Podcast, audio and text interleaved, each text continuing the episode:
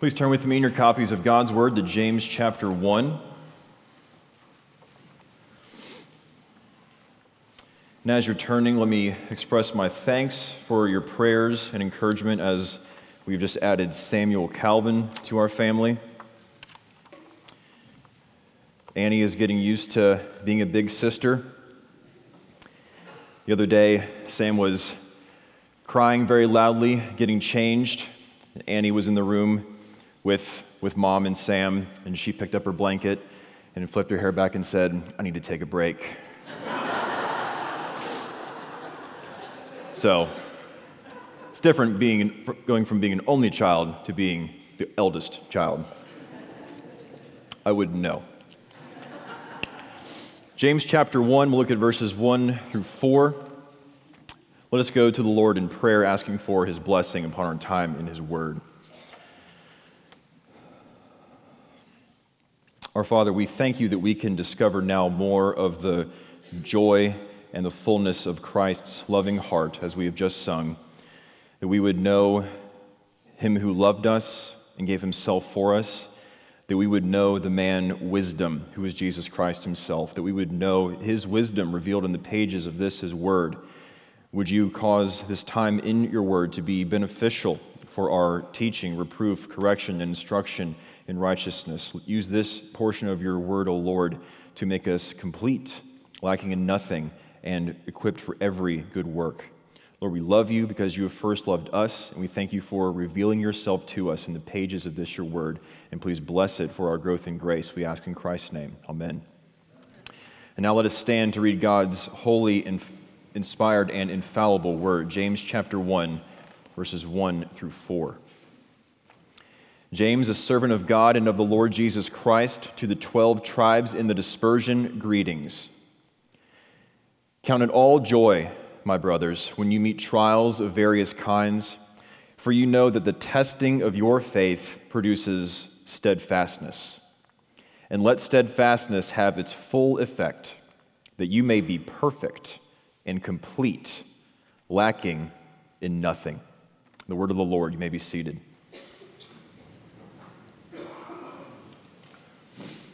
Well, tonight, Lord willing, I'd like to begin a new series on the letter of James on Sunday evenings. The letter of James has sparked much controversy throughout church history. Some early Christians doubted whether James should even be in the canon of the New Testament. Martin Luther famously said that James is an epistle of straw, for it has nothing of the nature of the gospel about it. And as we'll see in this series, that is one place we have to disagree with the good doctor. In our own day, countless believers, myself included in my younger days, have struggled with the famous James chapter 2, justification by works and not by faith alone. When I was in high school, I spoke with two Mormon elders who were going door to door. And in the course of our conversation, one of them asked me, So, do you believe that salvation is by faith alone? I said, Yes, faith alone by grace alone. And he said, Okay, turn to James chapter 2. And he read those controversial portions Faith apart from works is dead. A person is justified by works not by faith alone. And he said, See there? Salvation is not by faith alone, it's by faith plus the merit of your works. And by God's grace, I didn't fall for it at that point. I told him that James is talking about how works are the evidence of true faith, not that faith plus works saves us, even though that was not convincing to, to, to the two Mormons. And we, we will, of course, cover those things when we get to James chapter 2. But all that is to say that the book of James does not get the attention that it deserves. And that, that could be said for many of the general epistles. James is viewed with suspicion instead of with delight. There's a sort of let's pretend that isn't there attitude about James. So it's worth reminding ourselves when we come to any portion of God's word 2 Timothy 3 16 and 17. All scripture is breathed out by God and profitable for teaching, for reproof, for correction, and for training in righteousness, that the man of God may be complete, equipped for every good work.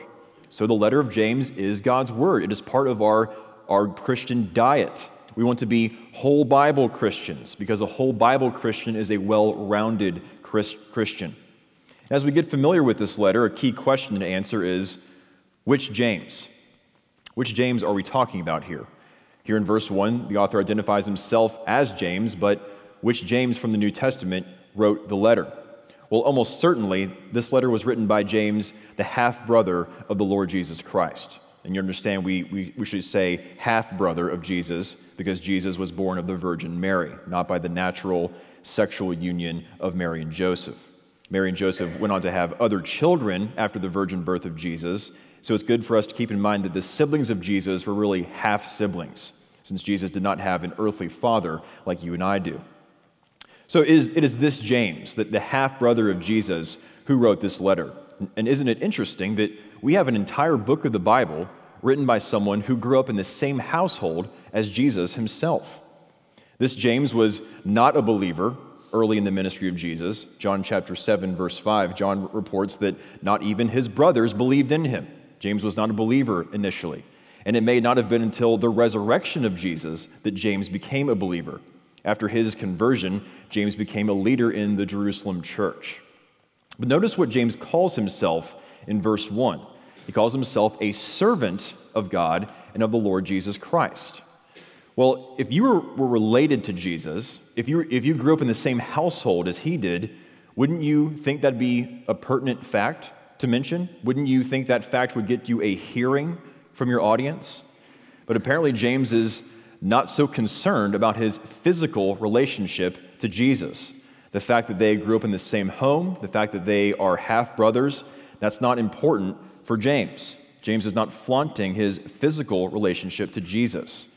He's not saying, You guys saw Jesus in his public ministry, but I've known him since he was a child. Why would he not mention being related to, to Jesus? I think the answer is that James is not proud of his physical relation to Jesus. James is humbled by his saving relation to Jesus. The people who were in the same home as Jesus when he was a child and a young man, Joseph, Mary, James, and the other half siblings, they don't have greater access to Jesus. They don't have insider information that you and I don't have. Evidently, James is humbled by who Jesus is, the only Savior of sinners. And Thomas Manton, in his commentary on James, said that Mary counted a, a greater privilege to have Christ in her heart than in her womb. The natural relation to Jesus is not that relevant. It is the saving relation to Jesus that matters.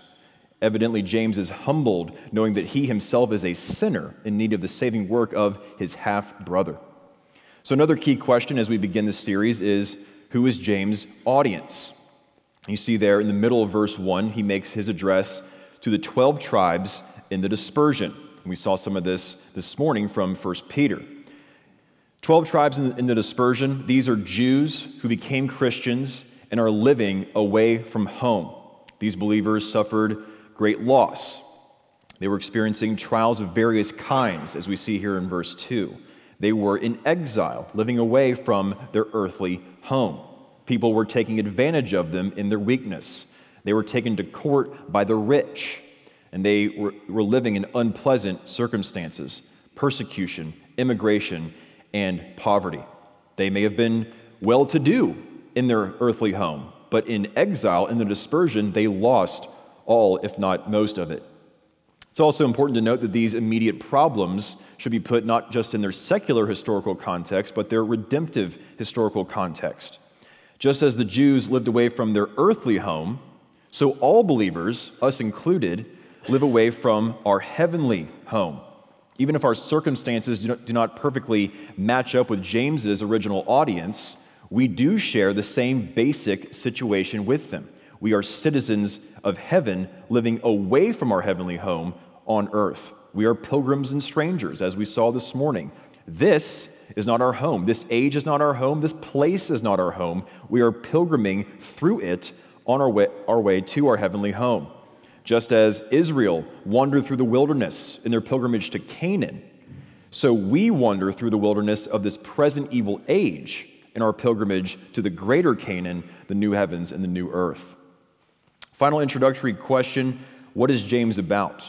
Sinclair Ferguson writes in his new commentary on James, which I commend for your devotional reading.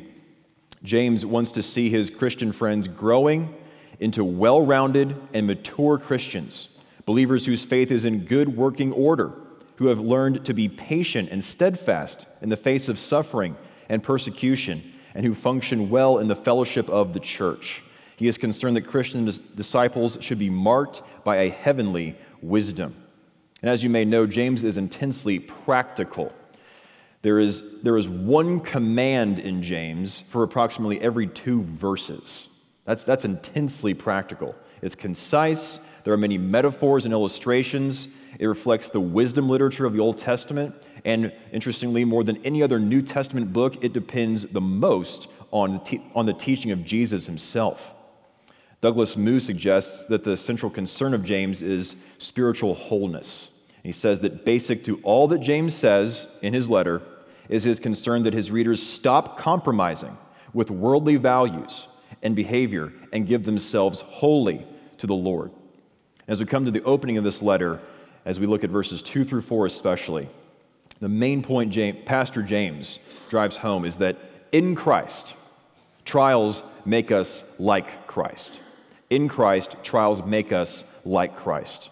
J.C. Ryle puts it, if we know anything of growth in grace and desire to know more, let us not be surprised if we have to go through much trial and affliction in this world. I firmly believe it is the experience of nearly all the most eminent saints.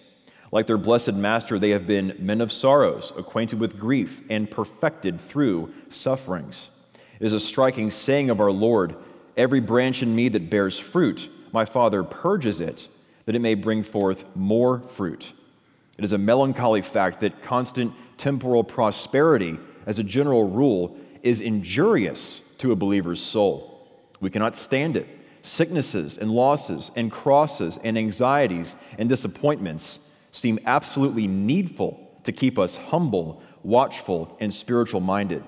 They are as needful as the pruning knife to the vine and the refiner's furnace to the gold. They are not pleasant to flesh and blood. We do not like them and often do not see their meaning. Hebrews 12:11 No chastening for the present seems to be joyous but grievous. Nevertheless, afterward it yields the peaceable fruit of righteousness. We shall find that all worked for our good when we reach heaven. Let these thoughts abide in our minds if we love growth in grace. When days of darkness come upon us, let us not count it a strange thing Rather, let us remember that lessons are learned on such days, which would never have been learned in sunshine.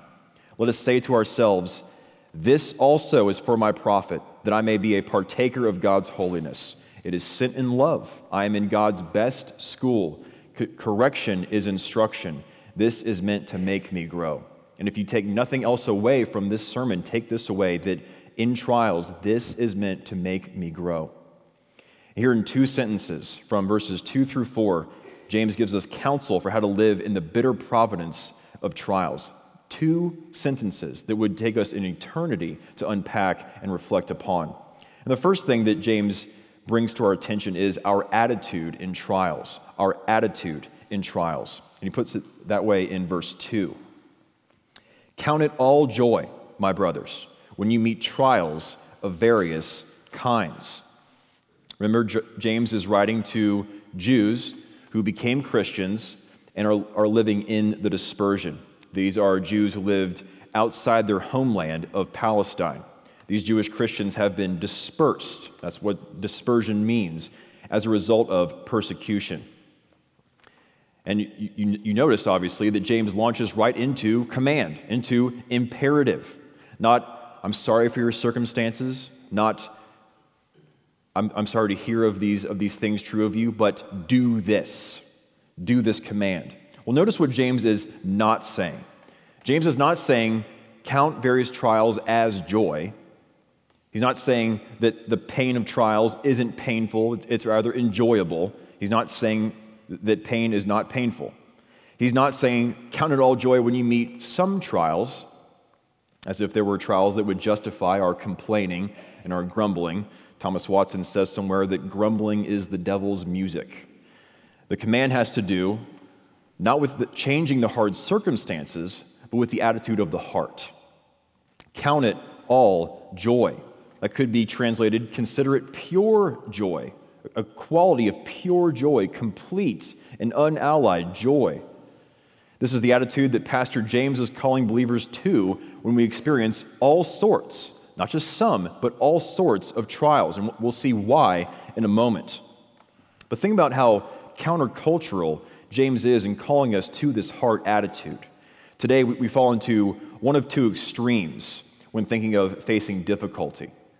One extreme, the one extreme says, become mentally tough, steel yourself so that nothing can hurt you, empty yourself of all feelings so that you can never feel pain, steel yourself, be mentally tough.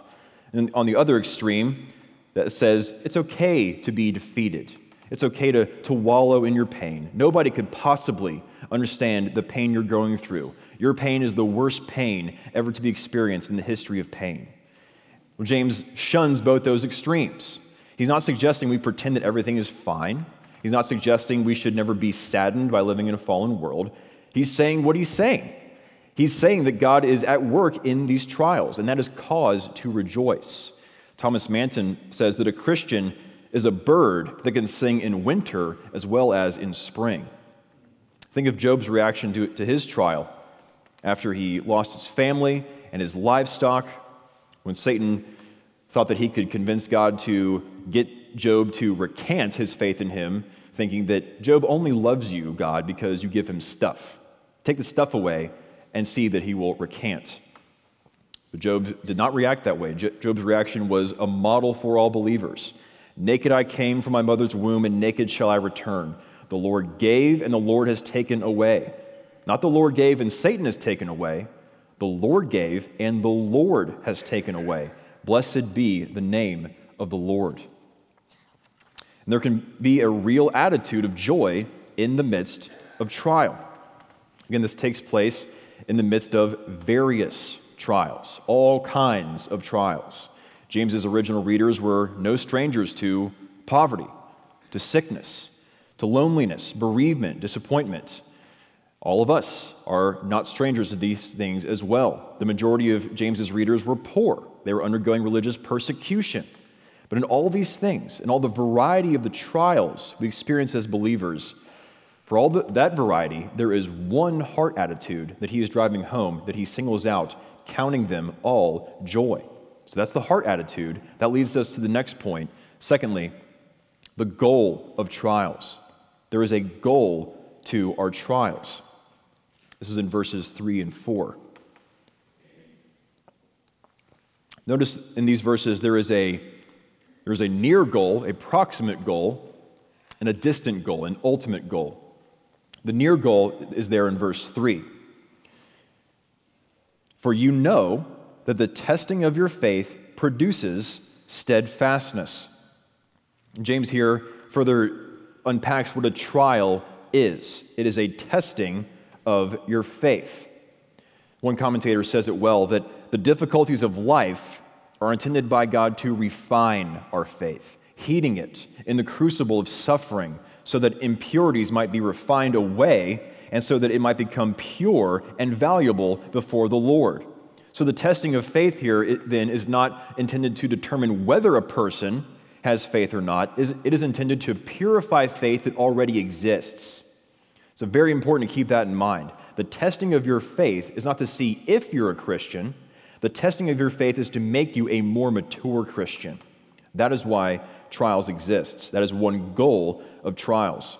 And notice in verse 3 what the testing of your faith produces steadfastness or patience. Wilhelmus of Brakel, that Dutch pastor and theologian um, during the era of the Puritans, he defines patience this way that this same word that, that James uses here in verse, verse 3 that patience or steadfastness is the believer's spiritual strength, which he has in God, whereby he, in the performance of his duty, willingly, with composure, joyfully, and steadfastly endures all the fluctuation of life, having a hope that the outcome will be well. That is why trials should be considered all joy by the believer. Not that the trial itself is joyful or that it's pleasant, it, it's painful. But not here, in the hereafter, all will be well. The outcome will be well. So, in God's hands, that's what trials do for us, making us more like the Lord Jesus. The word James uses here in verse 3, translated steadfastness, that word has the picture of a person successfully carrying a heavy load for a long time, for the long haul. And that's not something that can be done overnight. It's like developing a muscle, making it strong with time, making it strong enough to bear that heavy weight.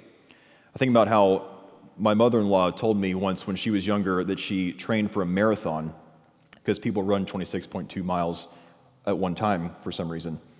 She was training for a marathon, and I don't know how long it takes, weeks and weeks at least. And there was a woman who entered the marathon, maybe without having trained at all, but certainly with very little training. And in the course of the marathon, this woman lost her big toenail because she did not train. Her body was not prepared for the endurance for the long haul of 26.2 miles. My mother in law, on the other hand, had trained for it, had prepared for it, and her body was fine.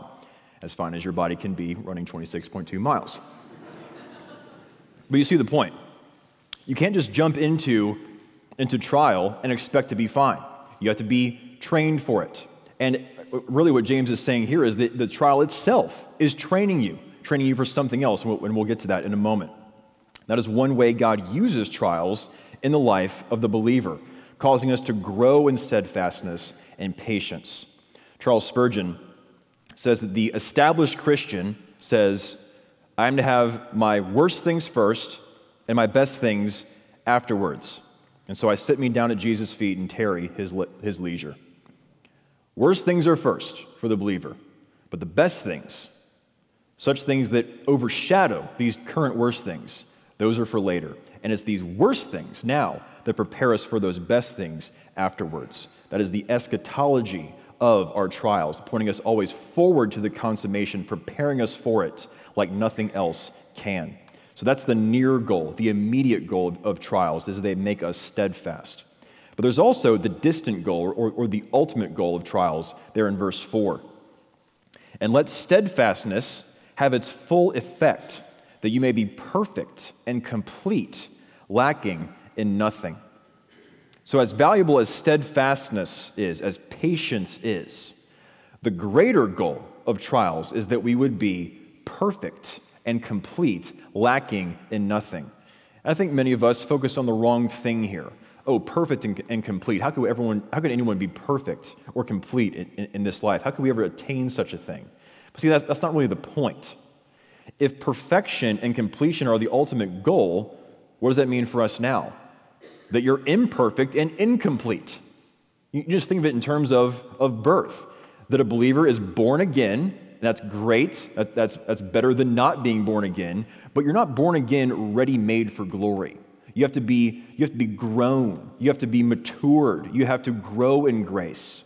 A baby is not an adult a baby has to grow and become an adult. So, in, in a similar way, James is talking about how trials make us go from imperfect to perfect, from incomplete to complete. We are not yet what we should be. Praise God, we are not as we once were, but we are not yet what we should be. And in God's amazing providence, He uses trials to make us what we should be, bearing the likeness of Jesus as much as a creature possibly can. Douglas Moo again comments that nothing less than complete moral integrity will, will ultimately satisfy the God who is, who is himself holy and righteous, completely set apart from sin. So, this is how God uses trials to grow us in grace, to make us like the Lord Jesus. And we could ask, couldn't God have used something other than trials to make me holy? Well, maybe.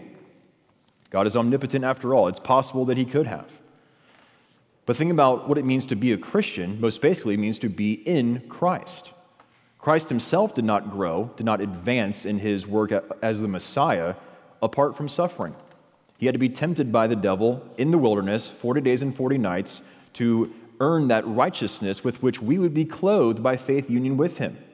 Well, our trials don't have that same function. We don't, we don't earn our salvation through our trials, but in union with Christ, we experience the same kind of trials that he experienced, not for our salvation, but to become more and more like him.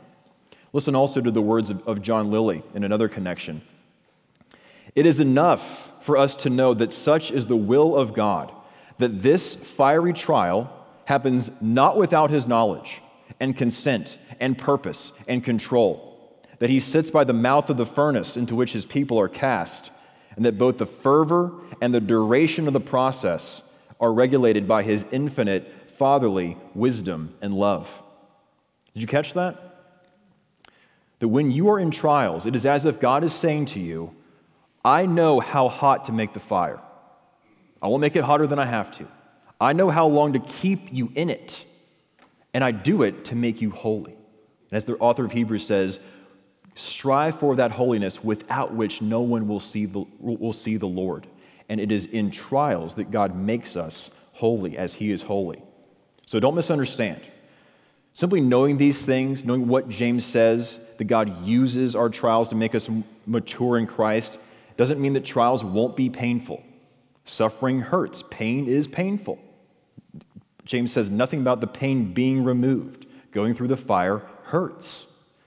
But knowing these things, that our trials have God intended purpose and have God intended goal, makes trials worth it. And for that reason, we can count it all joy.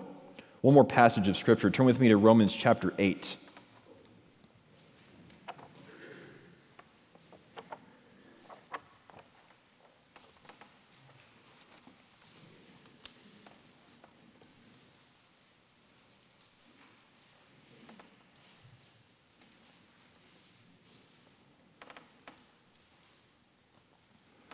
Romans chapter 8 and look at verses 16 and 17. The Spirit Himself bears witness with our spirit that we are children of God. And if children, then heirs of God, heirs of God, and fellow heirs with Christ, provided we suffer with Him, in order that we may also be glorified with Him. Can we just do the glorified with Him part? No provided that we suffer with him. You are, you are an heir of God and a fellow heir with Jesus Christ. But you must suffer first. Notice, not suffer by yourself, suffer with him. With who? With Jesus. Provided you suffer with Jesus in order that you may also be glorified with Jesus. So suffering is necessary, but it terminates in glory. I need to read you John Murray's quotes uh, or comments on this passage so helpful for what we see in, in James 1 as, as, a, as a complementary passage. Murray says, There is no sharing in Christ's glory unless there is sharing in his sufferings. Sufferings and then glory was the order appointed for Christ himself. It could not have been otherwise. The same order applies to those who are heirs with him. Believers do not contribute to the accomplishment of their redemption. Nowhere are their sufferings represented as having such virtue. The Lord laid his people's iniquities upon Christ alone, and in him alone did God reconcile the world to himself. Christ alone redeemed us by his blood. Nevertheless, this is the key to take away believers are regarded as filling up the total quota of sufferings requisite to the consummation of redemption and the glorification of the whole body of Christ. Did you catch that? You are filling up the total quota of sufferings requisite to be prepared for glory. Without suffering, you're not prepared for glory. Suffering is the means to glory. Just as it was for Jesus, so it is for those who are in Jesus. You don't earn your salvation by suffering. Trials don't make you meritorious, but trials prepare you to be with Christ in glory. Trials remove your dross and purify your gold. God has ordained a set number of trials in the life of each believer so that we will be prepared for glory when Christ returns. As the hymn says, when through fiery trials thy pathway shall lie, my grace all sufficient shall be thy supply. The flame shall not hurt thee, I only design thy dross to consume and thy gold to refine. Well, a couple of points of application as we close. First thing to see is that we need to see our trials differently. We need to see our trials differently. That is to say, we need to see our trials in Christ. Herman Ridderbos says that for believers, their share in the suffering and death of this world gets to have a different meaning. That is something we'll see all throughout James. James is exhorting those who trust in the Lord Jesus. So, in a certain sense, James is not talking to you unless you trust in the Lord Jesus. And as we talk about this connection with trials, with sufferings, If you are not in the Lord Jesus, if you do not trust in him for your salvation, your trials and suffering are meaningless. They do not prepare you for glory, they prepare you for condemnation. Greater condemnation than you already have right now because you are already under God's wrath. Trials do not prepare you for glory, they prepare you for further wrath. But in Christ, it's radically different. God uses the trials of the believer to make the believer like Christ and to prepare the believer to be with Christ in glory. See your trials radically differently. And secondly, consider the joy set before you. Think of how the author of the Hebrews puts it in chapter 12 that Christ endured the bitter death of the cross, the, shame of the cross. Why? For the joy set before him. So Christ endured his cross for the joy set before him you, in union with Christ, can endure your cross for, this, for the joy set before you. Can you, can you see how the life of Jesus is copied in the life of the believer? Do you know the words of the hymn, More Love to Thee, O Christ? I think summarizing very well what, what the Bible says about the use of suffering, the use of trials in the life of the believer. Let sorrow do its work, send grief and pain Sweet are thy messengers, sweet their refrain, when they can sing with me, More love, O Christ, to thee, more love to thee. The Puritans speak often about how the believer is to kiss the rod in the hands of God. Why kiss the rod? The, rod is hard, it is difficult, it, it hurts me. I can kiss the rod because it is in the hand of an all wise God who uses it well, and he's using it to make me more like his son so that I can be with his son in glory. In closing, listen again to the words of, of Ryle. Persevere and press on. I dare say you often feel your heart faint and are sorely tempted to give up in despair. Your enemies seem so many, your besetting sins so strong, your friends so few, the way so steep and narrow, you hardly know what to do. But still I say, persevere and press on. The time is very short. A few more years of watching and praying a few more tossings on the sea of this world, a few more deaths and changes, a few more winters and summers, and all will be over. We shall have fought our last battle and shall need to fight no more. The presence and company of Christ will make amends for all we suffer here below. When we see as we have been seen and look back on the journey of life, we shall wonder at our own faintness of heart we shall marvel that we made so much of our cross and thought so little of our crown. We shall marvel that in counting the cost, we could ever doubt on which side the balance of profit lay. Let us take courage. We are not far from home. It may cost much to be a true Christian and a consistent holy man, but it pays.